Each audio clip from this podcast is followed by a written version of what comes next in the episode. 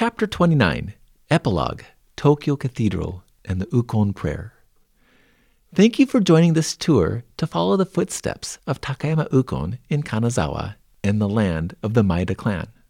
As you have seen, Ukon helped shape the Kaga domain physically, culturally, and spiritually.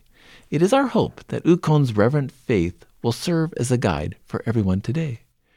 In an age where samurai competed for dominance, constantly fighting to best their rivals and rise to higher and higher positions of power, Takayama Ukon made the decision to lay down his armor and helmet and to let go of his role as feudal lord.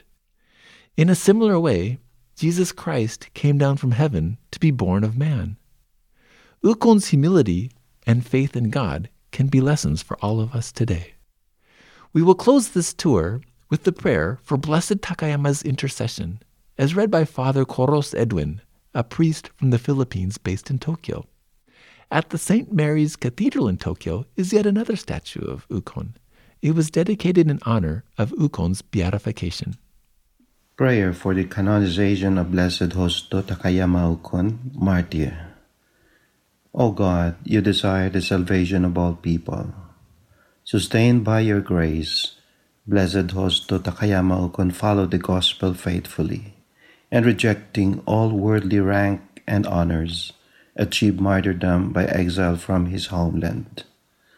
We humbly pray that Blessed Justo Takayama Ukon, who by freely accepting many hardships gave powerful witness to your love, may become a source of hope to people throughout the world and soon be numbered among your saints.